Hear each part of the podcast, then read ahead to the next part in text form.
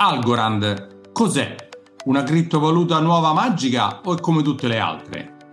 Ciao e benvenuto al video podcast Podcast Finanza Semplice di Alfonso Silva. Oggi ospite con me un super esperto per parlare di Algorand, una nuova criptovaluta.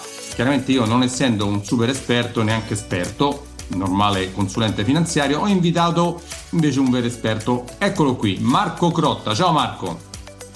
Ciao Alfonso, grazie dell'invito. Allora, Marco è già stato ospite del mio podcast il 22 aprile del 2022 e abbiamo parlato un po' in generale di tante cose, la blockchain, criptovalute e quant'altro e ha un suo canale YouTube frequentatissimo con 20.100 iscritti, l'ho visto adesso, si chiama Blockchain Café, a cui anch'io sono iscritto perché chiaramente essendo ignorante nel senso che non so, mi abbevero la sua sapienza, come lui come altri che ne sanno. Marco collabora, ha fatto anche un'intervista sul Sole 24 Ore, il canale Crypto Podcast, insomma è super mega attivo. Ho dovuto combattere un mese e mezzo per averti, quant'è, quant'è che ti sto dietro? Anche due, va. Diciamo sì. Vabbè, non, bella... non, me ne vanto, non me ne vanto. È, è una bella donna di tutto il mondo cripto e quant'altro. Eh, vabbè, d'altra parte ci sta. Oggi ti ho invitato per parlare di Algorand perché mm. ho letto, ho sentito e sembra da quello che leggo e sento che oh, sia la soluzione magica eh, a qualsiasi problema. Hai visto? Non... Sembra. Sembra, eh, sembra. Io non ne sono convinto. Io, come sai, sono un estimatore del Bitcoin. Mm, penso che sia quasi l'unica criptovaluta che sia degna di essere presa in considerazione, però visto che io appunto sono ignorante, non conto niente, ho detto chiamiamo un super esperto. Mi spieghi cos'è Algorand? Eh, eh, eh, eh. Allora, diciamo che a fare questa, questo podcast eh, in realtà siamo in tre, perché c'è anche il convitato di pietra che mm, voglio dire, non, non, si sta pronunciando in questo momento, che è il papà di Algorand, che è Silvio Micali. No? Allora, che è un mega esperto, un super, un super insomma, professore, tanta, pure lui, insomma, non è, non è, proprio uno scappato di casa, per no. carità. Silvio Micali è un bravissimo crittografo italiano, eh, una delle tante medaglie, purtroppo come dire anche lui cervello in fuga, nel senso che eh, lavora nelle università americane e, ed è l'inventore fondamentalmente di un paradigma molto interessante che è la zero knowledge, cioè come faccio io a darti la prova sicura che ho una certa informazione, della correttezza di una certa informazione senza darti l'informazione stessa, che è, come dire, un'applicazione molto interessante dal punto di vista della crittografia, cioè io posso fornire una dimostrazione di correttezza su qualche cosa che però non faccio vedere. E non è semplice arrivarci, sembra magia, è fa, anzi è, è, più che magia, è scienza, come dice mia moglie, perché è, è, è matematica, lui è riuscito a trovare questo sistema per fare questa, questa dimostrazione sicure, di totale sicurezza. No? E cosa che gli è valsa tra l'altro Uh, un premio Turing, quindi stiamo parlando del, dire, del Nobel dell'informatica, quindi come dire, mica paglia. Eh, io ovviamente in questa condizione qua, sai, mi, mi, sento anche un po' in soggezione perché quando tu incominci a dire eh, ho, ho, dei dubbi o c'è qualcosa che non mi convince e dall'altra parte hai cotanta esperienza e sapienza, è un attimo che fai, come dire, la figura del pollo di gomma e quindi, come dire, mi muovo con una, con una certa attenzione con i piedi di piombo, mettiamola così. Però Marco, a tua, diciamo, eh, venendo verso di te, non sei l'unico che ha questi dubbi, non sei l'unico esperto esatto, che conosco esatto. sul mercato che ho sentito, ascoltato, che ha questi grossi dubbi esatto. su questa cosa. Quindi sai, non è che sei l'unico che si è alzato stamattina. No, no vado contro un premio no. Nobel della matematica. Esatto, non sei no. l'unico. Però sai, dicono anche che la mamma degli stupidi è sempre incinta, quindi voglio dire il numero in certe cose, come dire, la, ecco un'altra frase celebre, la scienza non è democratica, no? Quindi, come dire, anche se siamo in tanti a non, magari a non capirlo, magari ha ragione lui e non lo sappiamo. Però diciamo così, io la metto lì come...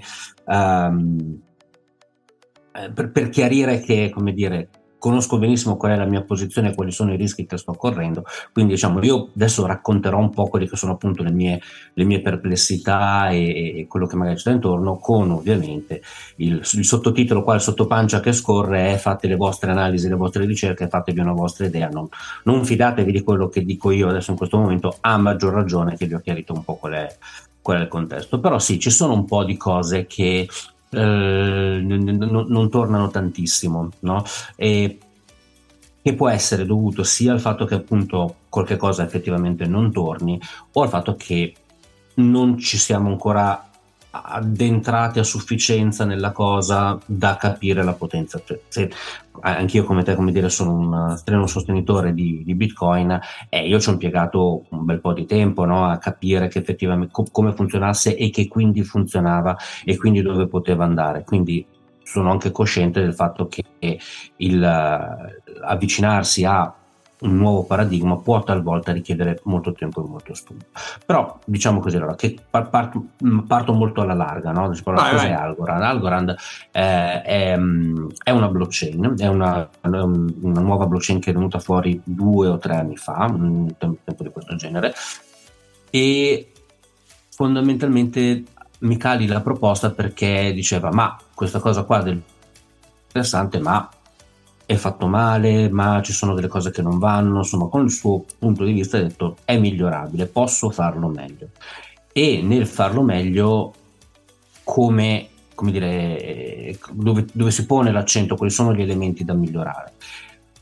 Le cose che ha considerato Micali sono state l'impatto energetico, quindi il costo in termini energetici della proof of work di Bitcoin, viso inutile o comunque mh, eccessivo rispetto a quello che, che bisognava andare a fare e conseguentemente anche la velocità delle transazioni. Noi sappiamo che Bitcoin su layer 1 ha un uh, limite al numero di transazioni che riesce a processare che è intorno ai 7 eh, 7 transazioni al secondo che è obiettivamente molto poco e quindi c'è spesso questo discorso del dire no dobbiamo fare milioni e milioni di transazioni cosa che, su cui anche io gli sono un po' un po' scettico, nel senso non vedo esattamente questa forte necessità di avere così tante transazioni Vabbè, mm. per superare questo problema hanno creato il Lightning Network esatto, diciamo esatto. che è stato anche superato chiaramente. Esattamente. Si è trovato il metodo per scalare, come si dice, e farlo diventare più veloce. Poi eh, faccio un piccolo disclaimer, se ci sono cose che non sono chiare, non è che possiamo chiarire tutto, se vuoi ci sono altre puntate dove abbiamo parlato di tutte queste cose, dell'Aire 1, l'Aire 2, la, Lightning Network e quant'altro, quindi puoi andare a sentire le vecchie puntate, ecco, se no poi magari Perfetto. sembra che parliamo di cose di, di Marte. Esatto, esatto. Beh, un po' sì, eh, un, po', un, po', un, po', un po' di fantascienza c'è quello che raccontiamo, ma il bello è anche quello lì. Allora, Micali dice, va bene, faccio la mia blockchain e risolverò in botta tutti questi problemi e creerò qualcosa di assolutamente nuovo, assolutamente avveniristico. Um, l'ha fatto? C'è riuscito? Non c'è riuscito? Allora, una delle diciamo, dei pilastri a livello teorico che c'è, e per teorico intendo la parte bella, eh, perché molto spesso si sente parlare della teoria come se fosse um, così, um, una robetta che non, non c'entra, non, non, ha peso. Invece, siccome stiamo parlando di tecnologia, in particolare di matematica, la teoria è granitica, è il fondamento no, di, quello che stiamo parlando, perché lavoriamo con quello, se la matematica è dalla nostra parte il progetto funziona, se no no, quindi la teoria non è così, non è una nuvoletta, è una, una, montagna di granito, deve stare lì ed essere precisissima. Ok, quindi il, il, um, la, la, blockchain, perché ad esempio Bitcoin è così lenta? Perché c'è un, uh, una diciamo, di questi uh, pilastri matematici, il trilemma della blockchain che dice guarda, un po' come il project management, tu quando parli di blockchain puoi parlare di diciamo, tre caratteristiche fondamentali che devono essere messe in bilanciamento fra di loro. Una è la scalabilità, cioè quindi quanto è veloce, quante transazioni riesce a fare. L'altra è la decentralizzazione, quindi quanto può essere sparsa, distribuita questa rete. E l'altra è la sicurezza, ovviamente quanto è sicura. E il, il trilemma ci dice beccane due perché se ne becchi, se ne scegli due, la terza te la sei quasi automaticamente giocata. Cioè un po' come dire hai quella coperta lì, triangolare, vabbè, devi scegliere da che parte tirarla, però quando la tiri da una parte ti rimane scoperto un, un piede dall'altra. Tradotto per, per chi non è, se tu vuoi fare il 100% di ognuna è impossibile, ci sarà una delle tre che non sarà soddisfatta ecco. al 100%, giusto ecco. questo? Vediamo se è vero, nel senso. Ok Perché è così? Perché in teoria, cioè non è che uno dice mh, perché c'è una, re- una, legge fantoziana che comunque una fregatura da qualche parte te la trovi sempre, devi sempre averci a che fare e devi, no, no, non c'è come dire felicità in questo mondo, no? no. C'è un nel senso che queste tre cose sono di per sé abbastanza in contrasto l'una con l'altra. È un po' come quando appunto i project manager dice se vuoi una cosa puoi volerla economica, fatta bene o, o la terza non mi ricordo, però dice, cioè non è che puoi averla veloce, su, su, o veloce, esatto, fatta, cioè, o, ecco, fatta presto, economica o fatta bene. E se, se è economica e fatta bene ci impiegherai del tempo, quindi non velocemente e via dicendo. No? Ok, ad esempio Bitcoin che cosa fa? Bitcoin chiaramente sceglie di lasciare fuori la scalabilità, cioè dice io voglio una rete che sia 100% distribuita, quindi decentralizzazione al massimo, 100% sicura, che si è visto e di conseguenza per farlo vado a sacrificare la scalabilità, quindi la velocità delle transazioni. Ora, ma appunto perché c'è sta roba qua? Cioè questo trilemma, e appunto sono tre lemmi fondamentalmente, un lemma che parla di tre cose, che è come dire il lemma in matematica è una cosa un po' è un po' sotto il teorema, non, non ha la stessa, no? eh, però deriva da un teorema. Allora, quando parliamo di blockchain, noi in realtà stiamo parlando di una eh, branca, se vogliamo, del settore dei database, dei, database distribuiti e via dicendo, che sono cose che noi conosciamo nella tecnologia dagli anni 70-80, quindi non dall'altro ieri. E quando hanno cominciato a svilupparsi, poi intorno agli anni, primi anni 90, quando ha cominciato internet a prendere piede, quindi ad avere appunto i primi database replicati su più server collegati da internet, ci si è resi conto che questi database potevano talvolta avere dei problemi avere diversità. E allora lì ti salta fuori un teorema, che è una cosa importantissima, che è il famoso teorema CAP, CAP,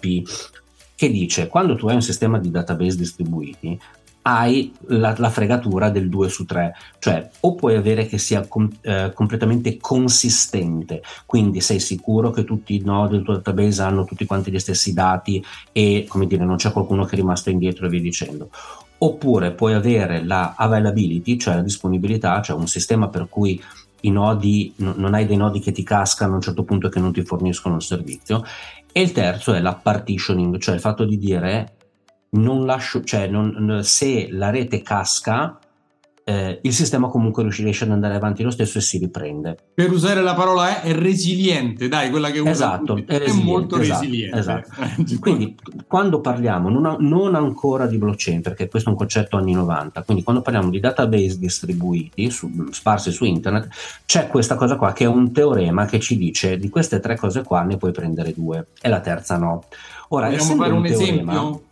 Faccio un esempio di questa, per esempio, Vai. l'esempio sono le carte di credito l'uso delle mm-hmm. carte di credito perché sono distribuite, sono, sono eh, diciamo abbastanza resilienti, però sono accentratissime perché c'è un esatto. solo gestore per ogni carta di credito, non è che ognuno la può gestire, c'è un database centrale, sì, sarà eh, duplicato, centuplicato per essere comunque eh, resistente a qualsiasi attacco, problematica, va a fuoco, eh, però è comunque centralizzato. Quindi quello che conosciamo più tutti e che usiamo sono le carte di credito, per fare un esempio di database distribuito. no? Esatto, ce, ce, ne sono molti altri, cioè, sì. cioè, alla, alla fine dietro tutti i grossi siti che utilizziamo, social network, diciamo, certo. c'è un database che è distribuito, quel database è progettato tenendo conto del fatto che abbiamo questa grossa limitazione matematica. E, e, e ci tengo a sottolineare questo che è un passaggio importante.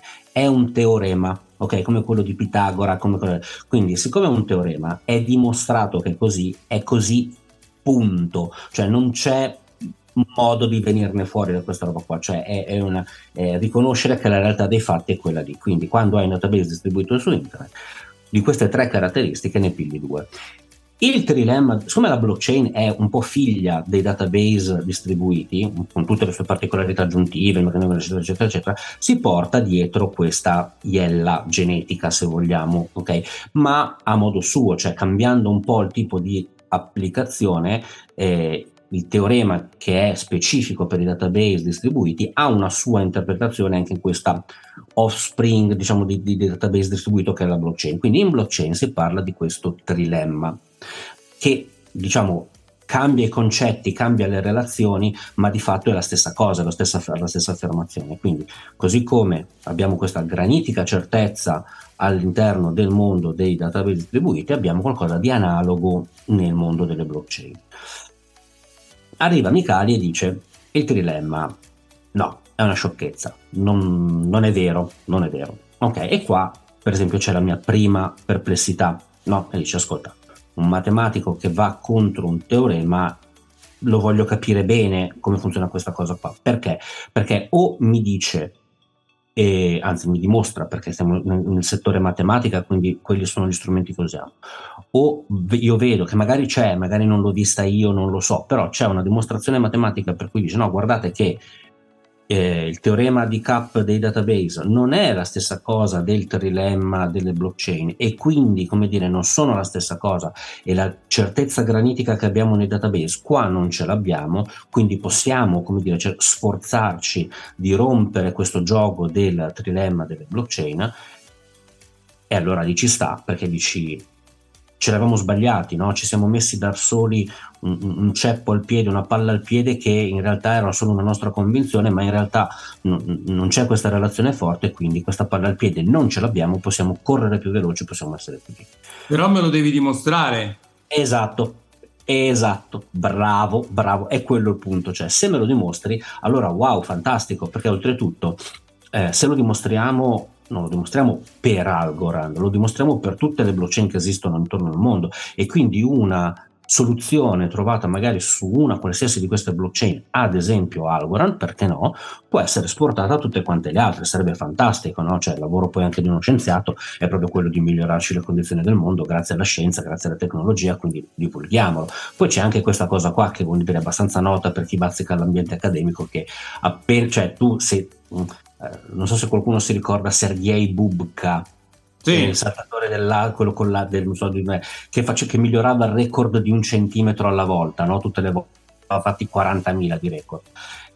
molto spesso in università ti fa la stessa cosa, quando dice io ho avuto una grandissima uh, idea, non è che ti dico subito l'idea così, no? Siccome cioè, c'è anche un bel modo di fare carriera dicendo ho fatto un passettino, che bravo, ho fatto un altro passettino, eccetera, eccetera. E questa cosa qua non si è vista, quindi anche questa qui è un po' anomalo, cioè magari uno dice guarda faccio uh, un gruppo di ricerca dove vediamo che, primo, dimostriamo che non c'è una relazione tra il teorema di K e il trilemma di Buterin.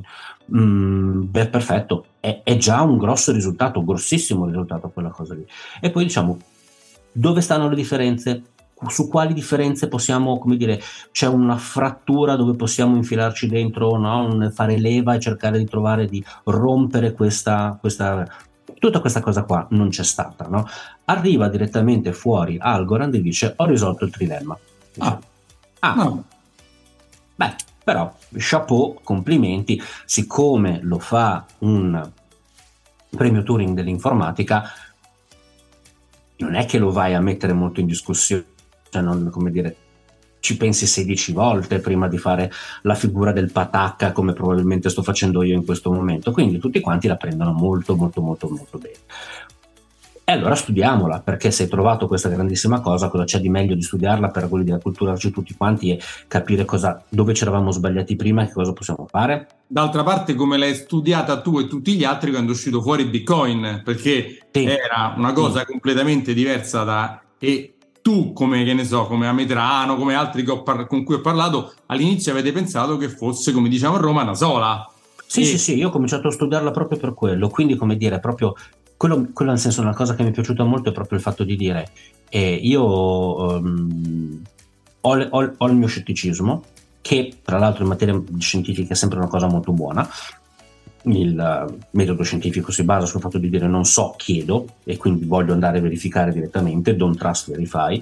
Quindi alla fine del mio percorso sono arrivato a dire ci sta, non avevo capito nulla, mi erano arrivate delle informazioni storte, cose che non ci arrivavano, poi ho dipanato sta matassa e alla fine sono trovare che effettivamente invece questa cosa qua funziona, funziona molto bene. Il Bitcoin. il, Bitcoin, Bitcoin. il Bitcoin. Facciamo lo stesso con Algorand. Okay? Esatto. Ecco, allora già lì quando provi a guardare tutti i vari documenti ci sono delle cose che allora dici, ah, è, è qua potrebbe essere qualcosa di cui vale la pena parlare.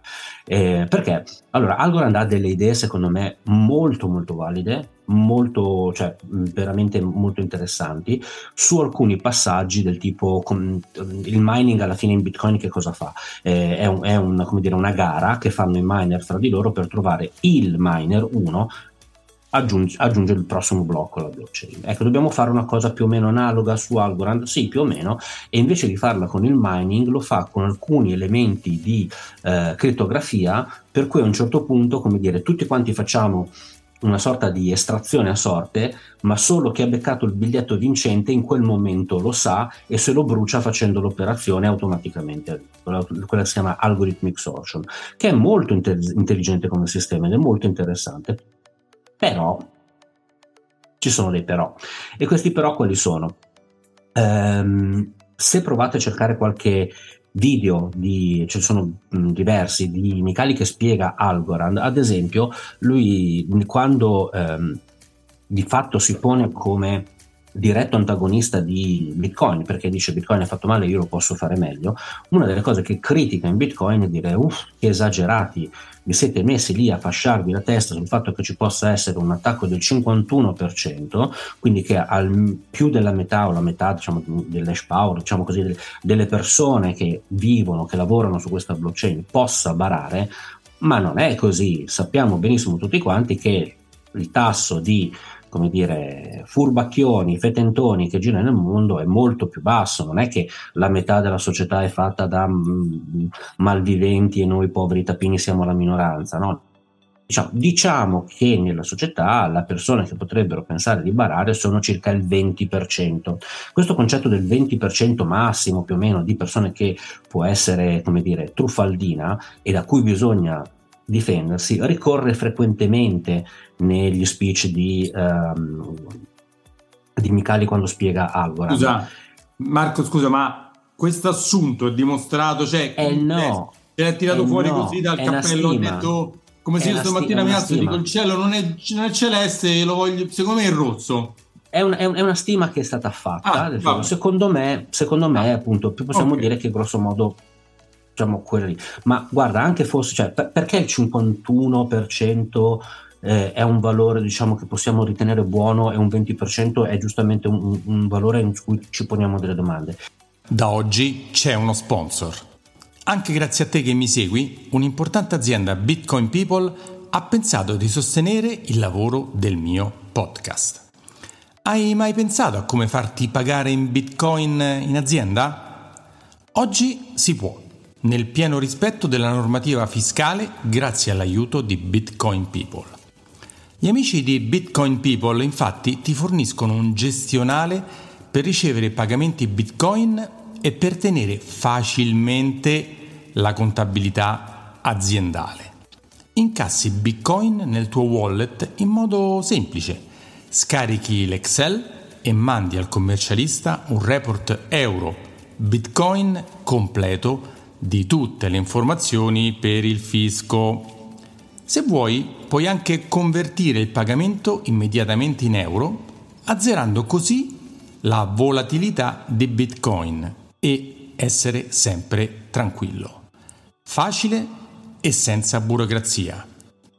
Visita il sito bitcoinpeople.it e mettiti in contatto con i ragazzi di Bitcoin People. Perché il 51% in un diciamo così, processo diciamo, dove vince la maggioranza è il tuo valore di soglia, cioè quando il, la metà delle persone, la, quando la maggioranza delle persone è da quella parte lì, sei da quella parte lì, finito. Mentre invece quando tu decidi volutamente a questo punto di abbassare questo livello di sicurezza dal dire io tollero fino proprio al massimo possibile, cioè il 50% dei disonesti nel, nel, nell'insieme, io scelgo di abbassare questo livello di sicurezza e lo porto al 20%. Però l'hai abbassato. Quella è, è come dire, una prima cosa che a un certo punto ti, ti, fa venire il brividino, ti fa venire un po' la pelle d'oca e dici oh, perché? Sull'assunto che effettivamente nella società al massimo questo numero di persone può barare, appunto come dicevi tu, calcolato come, basato su cosa, eccetera, eccetera. E poi perché ha sicurezza di un sistema che in teoria dovrebbe gestire dei soldi, no? sembra quasi una, una cosa inconcepibile, stiamo parlando della cosa più rubabile del mondo, più appetibile del mondo, il bottino per definizione e qua la scelta è stata quella fondamentalmente di abbassare il livello di sicurezza da un possibile 51% dei disonesti, poi vabbè ci sono molte differenze da fare, non è così, la sto semplificando molto, però diciamo dal 51% al 20%. È, è, è, già una prima cosa che uno dice, non è che possiamo dire abbiamo risolto il trilemma allora, diciamo che il trilemma si poneva in certe condizioni dove eh, ci davamo un, un, un'ambizione anche molto alta e, e, quindi noi vogliamo fare una moneta che funzioni anche in quelle condizioni, qua cominciamo a dire no beh abbassiamole queste condizioni e vedrai che riesco a risolverti anche altro. E grazie, cioè come dire, la coperta è sempre quella, ma tu, come dire, hai rimpicciolito il letto e quindi di conseguenza riesci a tirarla meglio dalla parte che ti pare. Quindi già questo passaggio qua è molto, molto importante perché fondamentalmente vuol dire eh, fare delle grosse considerazioni, eh, poi ripeto, tutte da verificare, tutte da validare, eccetera, eccetera, dal punto di vista della sicurezza, perché stiamo dicendo spostiamo, abbiamo deciso di spostarci più in là. Poi magari sono, come dire, eh, qua c'è, c'è, anche una, una tipica, come dire, lotta di quando si parla, diciamo, di, di questi temi eh, matematica, eh, informatica, cioè una cosa è la teoria, l'altra cosa è la pratica. Ci può, potrebbe anche stare che uno dice guarda, voglio arrivare al massimo teorico, proprio massimo massimo e poi alla fine essere in una condizione dove quel massimo non è mai comunque raggiungibile quindi dici cioè ti sei posto veramente un problema molto esagerato eh, che, che, alla fine non incontrerai mai no? però potrebbe fine... essere quello di dire la voglio sicura al 100% del 100% eh, eh, questo potrebbe essere esagerato magari esatto esatto poi magari non lo sappiamo, poi magari effettivamente quel 20% è sufficiente per garantire una sicurezza da un punto di vista pratico, da un punto di vista operativo alla nostra blockchain.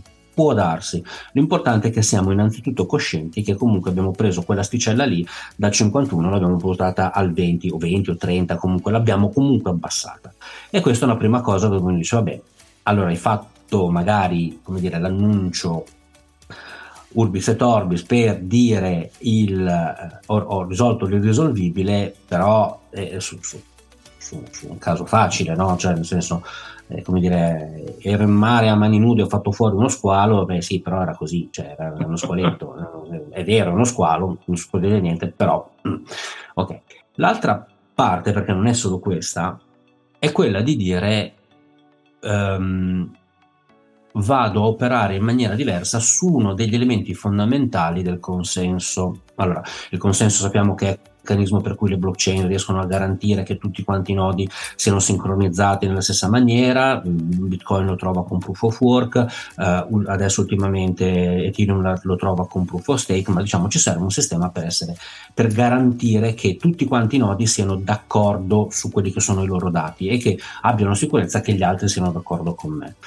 Eh, è un problema molto complesso, anche questo qui, anche qui ci sono sottoteoremi, un problema dei generali bizantini, eh, Paxos, algoritmi che arrivavano a risolverlo fino a un certo punto, ma mai 100%. Ecco, Proof of Work è il primo caso di risoluzione elegante di, eh, problemi, del problema del consenso in ambiente di tutto adversarial, perché dove sta l'eleganza di Proof of Work? L'eleganza di Proof of Work che scioglierà i poli, farà morire gli orsi polari della, delle, delle, caramelline via dicendo. Va bene, questa è tutta la, no. la, la storia no. sballata che hanno creato per dire esatto. che... Dove sta l'eleganza di Proof of Work? L'eleganza sta nel fatto che quando un, il primo miner che trova il blocco, ipotizziamo ce ne sia solo uno, non ci sono situazioni strane, uno dice, signore questa è la soluzione, pam, lui la dice in un colpo solo a tutti, tutti quanti la prendono, la controllano, dicono è vera e di conseguenza l'accetto, mi adeguo perché mi conviene fare così. Altri meccanismi, come ad esempio già si passa al proof of work, eh, proof of work a proof of stake, delegated proof of stake, altre cose, richiedono di fare un lavoro molto più complesso, non c'è uno che dice gli altri guardano e ok, eh, uno dice l'altro controlla, eh, poi si vota insieme, si vota sul prossimo, cioè cre- creano tutto un sistema di governance molto più complesso al contorno di questa soluzione apparentemente più semplice che in realtà cioè, spostano la complessità su un altro fronte, cioè quello del continuare a rimettersi d'accordo sulle cose. E ehm,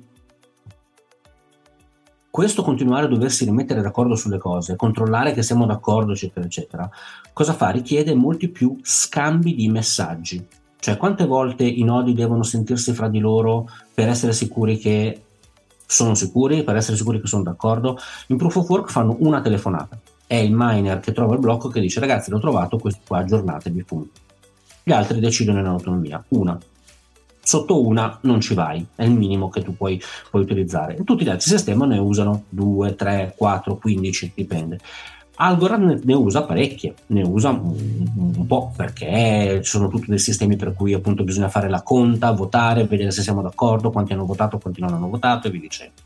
E tutti questi messaggi, questi scambi di messaggi richiedono tempo, richiedono traffico di rete, richiedono comunicazioni in più ai vari nodi che è ad esempio uno, uno diciamo, dei problemi che ha creato alcune difficoltà, ad esempio a Solana ultimamente. Sì, diciamo, questa, questa necessità di sentirsi molto, ad esempio, evidentemente è un problema, è un peso, infatti sappiamo che ultimamente Solana ha avuto diverse difficoltà, era anche dovuta al fatto che eh, tutti questi messaggi devono viaggiare e portano, che, richiedono banda, richiedono tempo.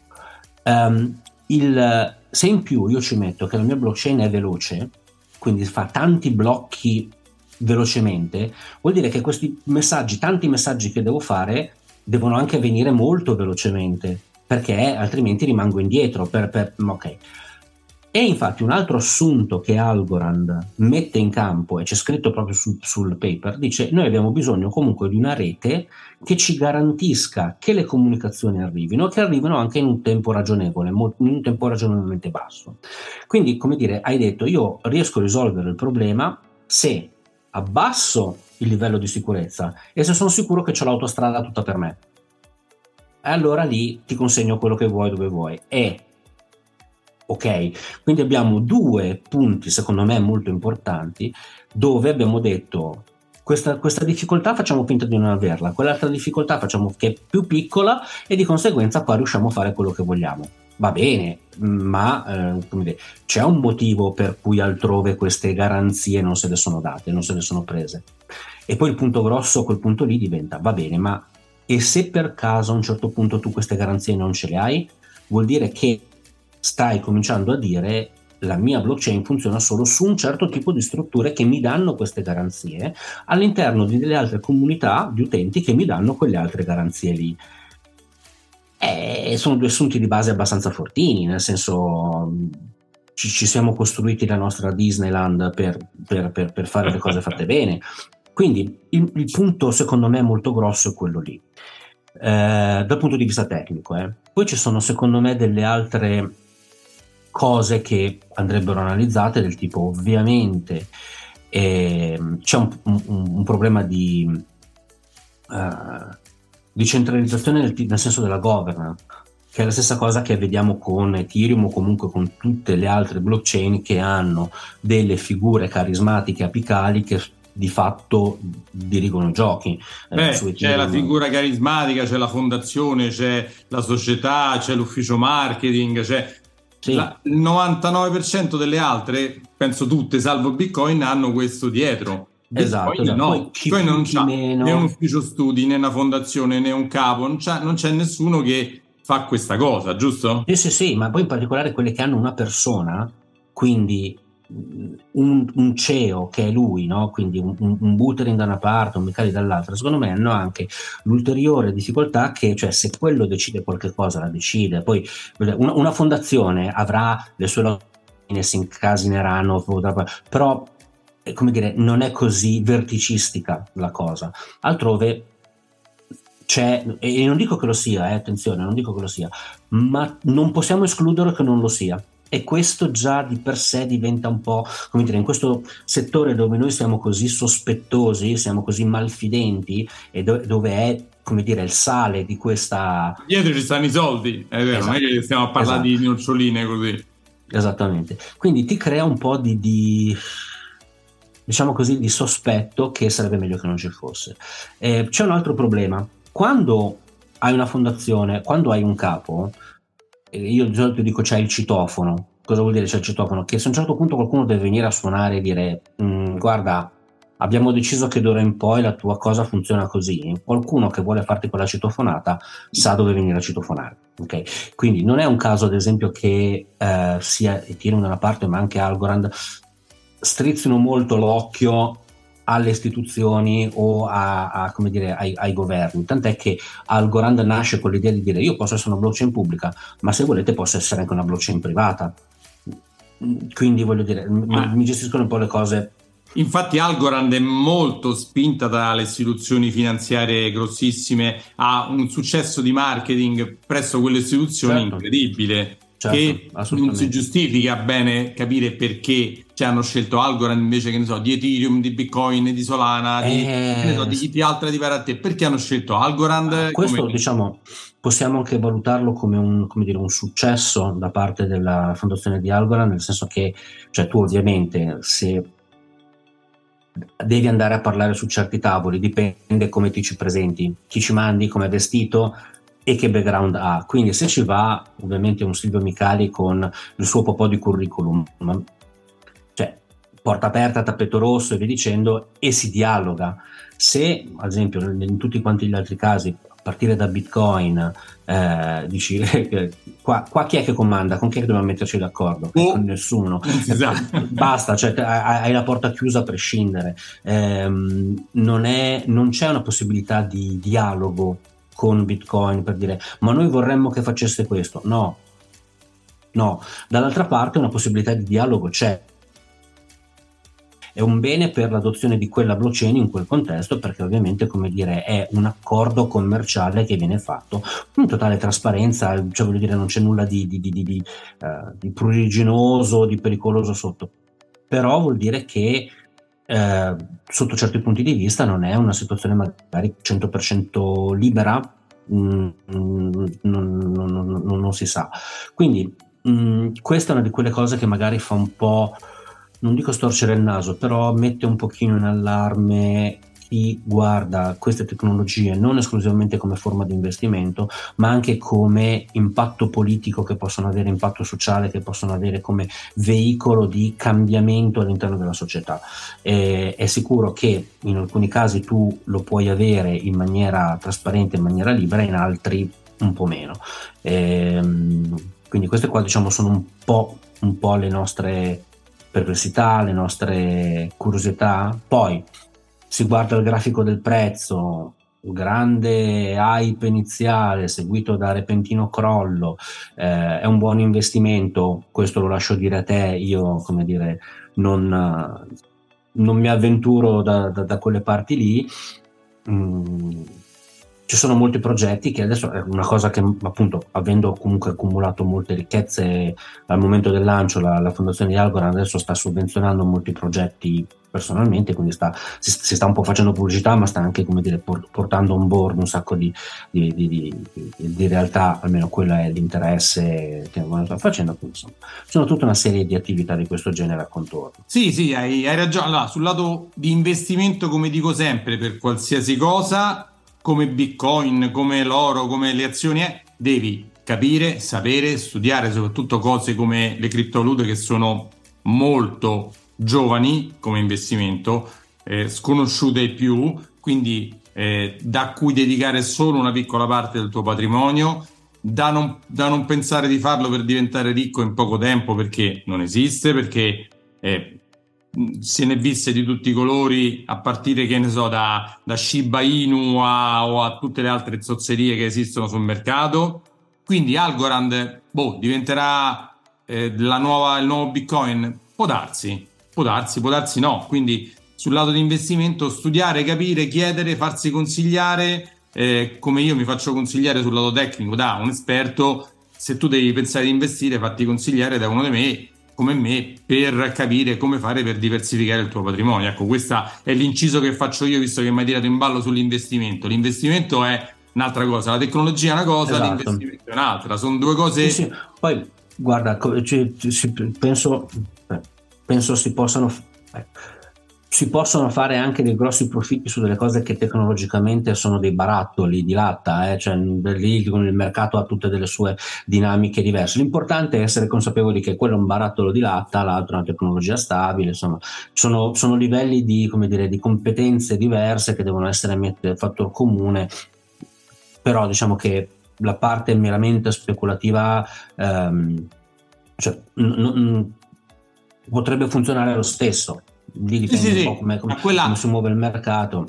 Ma certo, quella è come, come le meme stock che sono uscite un anno e mezzo fa, due fa, e le varie meme stock che ci sono state, che dietro non c'è niente, però qualcuno, cioè pochissimi, hanno guadagnato tantissimo, tantissimi hanno perso un sacco di soldi, sì. però erano delle zozzerie a livello di, di investimento. Però può succedere, non si sa mai. Però, guarda, quello che sicuramente possiamo dire di Algorand è che allora, è, un, è un progetto molto strutturato, Uh, tecnologicamente ha delle parti che sono interessanti, altre un po' meno. Uh, una cosa di cui assolutamente non si può mettere in dubbio è la serietà di quello che, che viene fatto e che, di quello che ci sta dietro. Poi, come dire, da quello, mh, mm, questo secondo me sono diciamo, un, po', un, po', un po' i capisaldi. Uh, tecnologicamente a me lascia queste perplessità eh, molto spesso ecco diciamo che anche ultimamente come dire eh, c'è molto marketing intorno ad, ad algo una cosa che a me non piace moltissimo. Questo marketing ogni tanto si è anche spinto a dire delle diciamo, de, diciamo delle inesattezze riguardo a bitcoin per cercare di mettersi in luce e con inesattezze la tocco molto molto molto molto molto piano eh, quindi insomma ci sono un po' questi aspetti qua che sono un po' stridenti se vogliamo. Quindi poi quando vedo troppo marketing su una cosa troppa mm, a me non, non, piace moltissimo. Però è uno dei se guardiamo il come è diviso il market cap ultimamente che cosa abbiamo? Abbiamo il cioè la dominance di Bitcoin, poi ci sono quelle, cioè Ethereum e le company, poi ci sono tutte le altre. Ecco, in mezzo a tutte queste altre abbiamo Algorand, abbiamo Solana, abbiamo no, player che si devono forse fare venire fuori nel tempo mm, Bitcoin ha 14 anni tra virgolette di anticipo su tutti quanti, quanti gli altri o quasi vedremo nel tempo che cosa verrà fuori di là. Dai, per tirare un po' le somme, diciamo, la, la dico io da, da, non esperto, Algorand è un'altra criptovaluta, ha le sue cose positive, ha delle perplessità, non diciamo negative, perplessità su come è stata costruita, che può darsi che oh, andrà tutto benissimo, può darsi che ci saranno delle criticità nel futuro come sono uscite fuori magari su altre criptovalute. Questo è un po', però ci tenevo a fare questo incontro con te per capire perché tutto questo hype su Algorand che sembra che sia la soluzione che risolve tutti i problemi, eh, il consumo del, dell'energia, eh, cioè che sembra che sia, come ho detto, la criptomagica, che secondo me poi non è sta criptomagica, così da... Ah, ma, ma, ma, tutte le altre sono magiche, eh? cioè tranne Bitcoin, eh? tutti gli effetti del mondo, tutte le altre in un modo o nell'altro sono magiche in qualche, in qualche forma, no? Eh, quindi mm, sono magicamente veloci, sono magicamente leggere, sono magicamente profittevoli, è che è, è, va benissimo, è che noi stiamo parlando di tecnologia. Marco, grazie di essere intervenuto. Prima di salutare te, salutare a te che hai ascoltato fino adesso, che sono 40-45 minuti, complimenti perché sei comunque tosto, tosto per ascoltare una cosa abbastanza tecnica con Marco. Ti invito ad andare sul mio sito alfonsaselva.it e scaricare gratis il mio libro Come investire i tuoi soldi senza sbagliare, appunto per capire come diversificare. C'è anche una parte sul Bitcoin, da, da piccolo ignorante, però ce l'ho messa perché l'ho studiato con voi. Se ti serve qualsiasi consulenza sul discorso finanziario, rivolgiti a me. Se vuoi le consulenze sul discorso tecnologico, rivolgiti a Marco che puoi ascoltare sul suo canale Blockchain Café YouTube. Ti linkerò anche a questo video, lo sai eh, chiaramente. Grazie. Ti ringrazio tantissimo di essere intervenuto e vediamo magari se ti romperò le scatole nel prossimo futuro. Insomma, Quando te... vuoi, volentierissimo. I miei complimenti per essere arrivato fin qui. Se ti è piaciuta la puntata, lascia una bella recensione qui su Apple Podcast, su Spreaker o su Spotify. Poi ti ricordo che puoi seguire i video delle mie puntate del podcast sul mio canale YouTube Finanza Semplice e per qualsiasi esigenza tu possa avere, puoi andare a prenotare una eh, consulenza finanziaria con me senza problemi. Sul mio sito alfonsoselva.it c'è un bel pulsantone, lo clicchi e ti prenoti una consulenza con me, dove possiamo parlare di quali sono le tue esigenze, i tuoi obiettivi in campo bancario, finanziario ed assicurativo. Ancora complimenti per aver ascoltato queste importanti informazioni di, di cultura finanziaria e ti aspetto alla prossima puntata del mio podcast, non te la perdere, clicca segui sul podcast. Ciao!